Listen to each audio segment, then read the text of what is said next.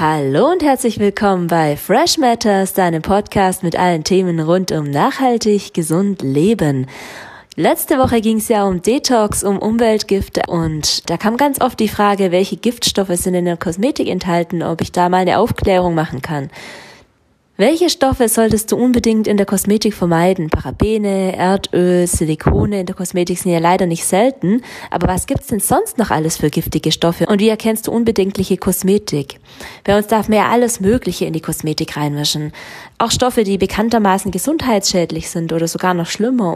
Warum? Es gibt ja für alles Grenzwerte. So mancher Rohstoff in der Kosmetikfabrik, wenn der angeliefert wird, der muss als Gefahrstoff gekennzeichnet werden. Da müssen die Mitarbeiter auch extra Schutzkleidung dazu tragen.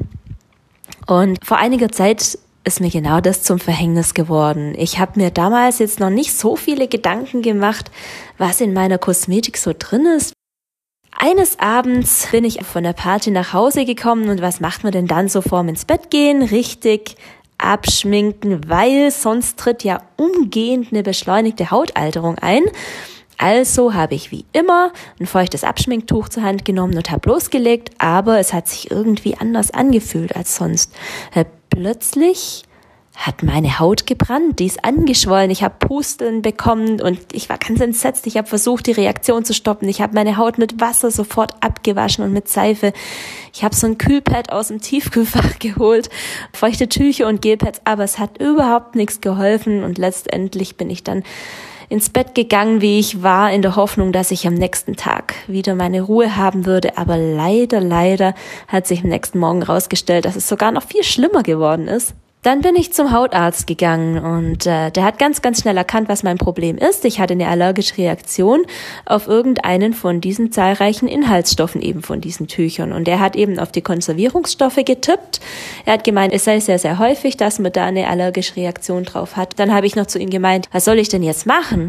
Und dann hat er gemeint, ja, vermeiden. Und ich gesagt, ja, und wie mache ich jetzt das? Und dann hat er mir eine ganz, ganz lange Liste gegeben mit allen Stoffen, die ich von jetzt an lieber vermeiden soll.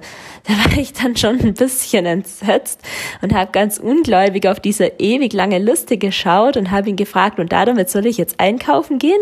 Also habe ich dann angefangen zu recherchieren und habe rausgefunden, was sonst noch so alles in Kosmetika enthalten sein darf. Und dass die Haut auch keine Plastikfolie ist, weil alles, was wir auf die Haut geben, ist binnen Minuten im Blut nachweisbar und das Allergierisiko ist noch viel, viel höher, als ich immer gedacht hatte. Jetzt meine Frage an dich. Wie viele Produkte verwendest du morgens im Badezimmer?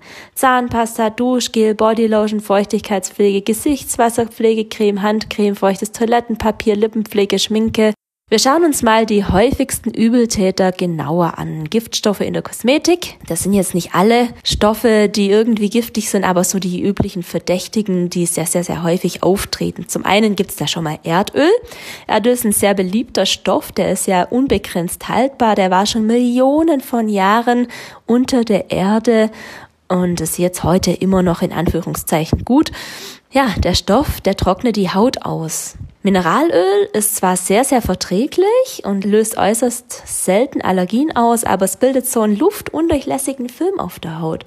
Die Haut quillt darunter auf und deswegen trocknet sie dann auch aus und so entstehen Falten. Kleiner Fun Fact, eigentlich gar nicht so funny, aber man kann da auch von Kundenbindung sprechen, weil viele Anti-Aging-Cremes basieren auf Erdöl. Der Inhaltsstoff, der fördert nun mal die Faltenbildung. Würdest du eine Anti-Faltencreme kaufen, die die Faltenbildung fördert? Parfüm, Fragrance. Die Stoffe, die werden meist auf Basis von Mineralöl hergestellt und gehört zu den Top 20 der allergieauslösenden Stoffe. Und leider, leider sind die tatsächlich fast in jedem konventionellen Körperpflegeprodukt enthalten. Parabene, das sind Konservierungsstoffe und die führen dazu, dass die Produkte länger haltbar sind. In der Kritik stehen jetzt die Parabene, weil sie im Körper hormonähnlich wirken und weil sie auch zu Tumoren führen können. Farbstoffe werden ganz besonders gerne in Kinderpflegeprodukten verwendet, aber mindestens genauso oft in Cremes und Lotionen für Erwachsene. Die Stoffe sind jetzt aber wirklich vollkommen überflüssig, weil die tragen überhaupt nicht zur Pflege bei oder zum Erhalt von dem Produkt. Das ist einfach nur die Optik. Dann gibt's die PEG-Emulgatoren. Die machen die Haut durchlässiger. Das ist zwar, wenn man jetzt Wirkstoffe unter die Haut bringen möchte, erstmal ein Vorteil, aber weil auch ganz viele Schadstoffe in vielen Produkten drin sind, werden eben die auch in die Haut eingeschleust. Triclosan ist ein Desinfektionsmittel, das wird gerne in Arztpraxen zur Reinigung von großen Flächen verwendet, weil es Bakterien abtötet, aber auch in Deos, Zahnpasta, Parfum und anderen Kosmetika wird es verwendet, weil man dort natürlich auch Bakterien abtöten muss und gleichzeitig eliminiert es noch unangenehme Körpergerüche. In den USA ist man schon so weit gegangen, dass man Triclosan jetzt in Seifen verboten hat. Aber bei uns findet man immer noch in jeder zweiten Zahnpasta. Und ähm, US-Forscher haben jetzt mittlerweile auch noch herausgefunden, dass sich der umstrittene Stoff in Zahnbürsten festsetzt und dort hochkonzentriert anreichert. Und das Problem ist, dass der Stoff im Körper und auf der Haut Bakterien abtötet, die da aber unbedingt gebraucht werden. Und zudem bilden sich eben dann noch bei den gefährlichen Bakterien Resistenzen und Triclosan wirkt im Körper außerdem noch hormonähnlich. Und jetzt gibt's ganz neue Studien in den USA, wo Triclosan außerdem mit Krankheiten wie Diabetes und Arthritis in Verbindung gebracht wird und außerdem soll es auch noch Herzprobleme verursachen. Dann noch ein ganz interessanter Punkt für junge Mütter. Triclosan geht auch in die Muttermilch und wird dann auch an Säuglinge weitergegeben.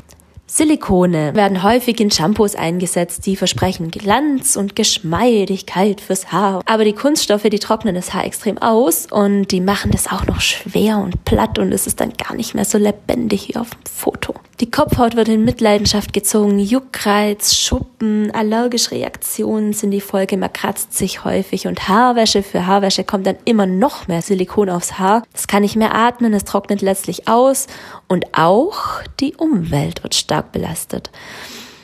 In der Inhaltsstoffliste findet man Silikone häufig mit der Endung ohne es gibt aber auch Apps wie ToxFox oder CodeCheck, die kann man sich aufs Handy laden und da damit dann einkaufen gehen. Dann ist das Einkaufen wieder ein bisschen leichter. Sulfate sind fettlösende Stoffe, die zum Beispiel gerne in Shampoos und Co. verwendet werden. Die Eigenschaft, dass sie halt eben so extrem gut Fett lösen können, macht zum einen, dass das Fett aus den Haaren, aus der Haut weggeht, aber dadurch wird die Haut extrem trocken und als Folge davon steigt die Talgproduktion der Haut. Es kommt zu schnell fettendem Haar, Schuppen, Allergien, Juckreiz, trockene Kopfhaut, trockenes Haar.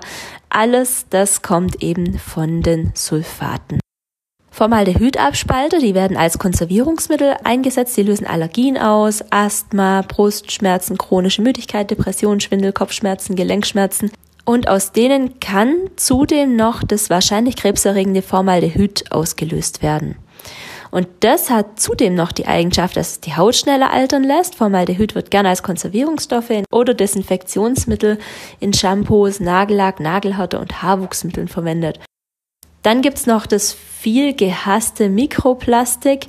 Das wird in vielen Produkten verwendet als Schleifmittel, als Bindemittel, Füllmittel, Filmbildner und Viele Produkte sehen dann auch einfach vielseitiger aus und schimmern total schön. Aber das braucht ja natürlich auch kein Mensch. Es kann als Feststoff oder flüssig verwendet werden. Nachdem es hübsch ausgesehen hat, wird es dann durch den Abfluss in die Kläranlage gespült und die kann aber so kleine Teile gar nicht rausfiltern. Deswegen gelangt das Mikroplastik regelmäßig übers Abwasser in die Umwelt und in die Gewässer und so landet es früher oder später wieder bei uns auf dem Esstisch oder im Wasserglas. Tja, und warum dürfen jetzt die Giftstoffe in der Kosmetik verwendet werden? Da gibt es ein Zugeständnis von der Politik an die Industrie. Solange die vorgeschriebenen Grenzwerte eingehalten werden, ist es total legal, was dem Verbraucher ins Gesicht gepanscht wird. Und wenn jeweils der Grenzwert gerade so nicht erreicht wird, dann würde insgesamt um ein Vielfaches überschritten weil man ja nicht nur sich mit einem Produkt morgens oder abends pflegt, sondern man verwendet ja immer einige. Und spannend ist dabei noch die Cocktailwirkung, weil die schädliche Wirkung von allen einzelnen Stoffen, die potenziert sich. Also die addiert sich nicht nur, sondern die potenziert sich. Und es ist eigentlich ganz unglaublich, was die Industrie im Verbraucher zumutet. Und dafür bezahlen wir auch noch Geld. Warum werden jetzt die Giftstoffe in der Kosmetik überhaupt verwendet? Die Frage ist eigentlich relativ leicht zu beantworten. Es gibt genau zwei Punkte, warum es Sinn macht, diese Stoffe einzusetzen. Das sind Profitgier und Haltbarkeit. Die Giftstoffe, die in der Kosmetik verwendet werden, die haben alle zwei Dinge gemeinsam. Die sind billig und lang haltbar. Unbedenkliche Kosmetik, wie kann ich die denn jetzt finden? Kosmetik ohne gefährliche Inhaltsstoffe, die ist eigentlich gar nicht so schwer zu identifizieren. Da gibt es ein Siegel, das heißt Ecoser oder Cosmos. Das garantiert einfach, dass nur natürliche Inhaltsstoffe oder naturidente Inhaltsstoffe in der Kosmetik nachher drin ist. Die Frage ist jetzt nur, wirkt die denn auch so, wie man sich's erhofft? Naturkosmetik, die arbeitet, wie der Name schon sagt, mit Inhaltsstoffen rein aus der Natur oder, wenn es um ethische Fragen geht, auch mit naturidenten Stoffen ist auch erlaubt. Und die Variante ist dann bei veganer Kosmetik mitunter nötig, weil manche tierische Inhaltsstoffe einfach richtig, richtig gut sind, aber wegen dem Fakt mit dem Tierleid wird die einfach im Labor nachgebaut. Das ist dann genau gleich, ähm, wie wenn man die vom Tier gewinnen würde, nur eben ohne Tierleid. Viele Inhaltsstoffe sind jetzt aber auch von der Naturkosmetik bereits nicht mehr wirksam, wenn sie beim Kunden ankommen. Weil wenn man jetzt mal ganz kurz überlegt, frisch gepresste Orangensaft, wie lang sind da Vitamine drin? Die Kosmetik mit ihren Vitaminen, mit ihren Ölen, Antioxidantien, alle Stoffe haben ein Verfallsdatum.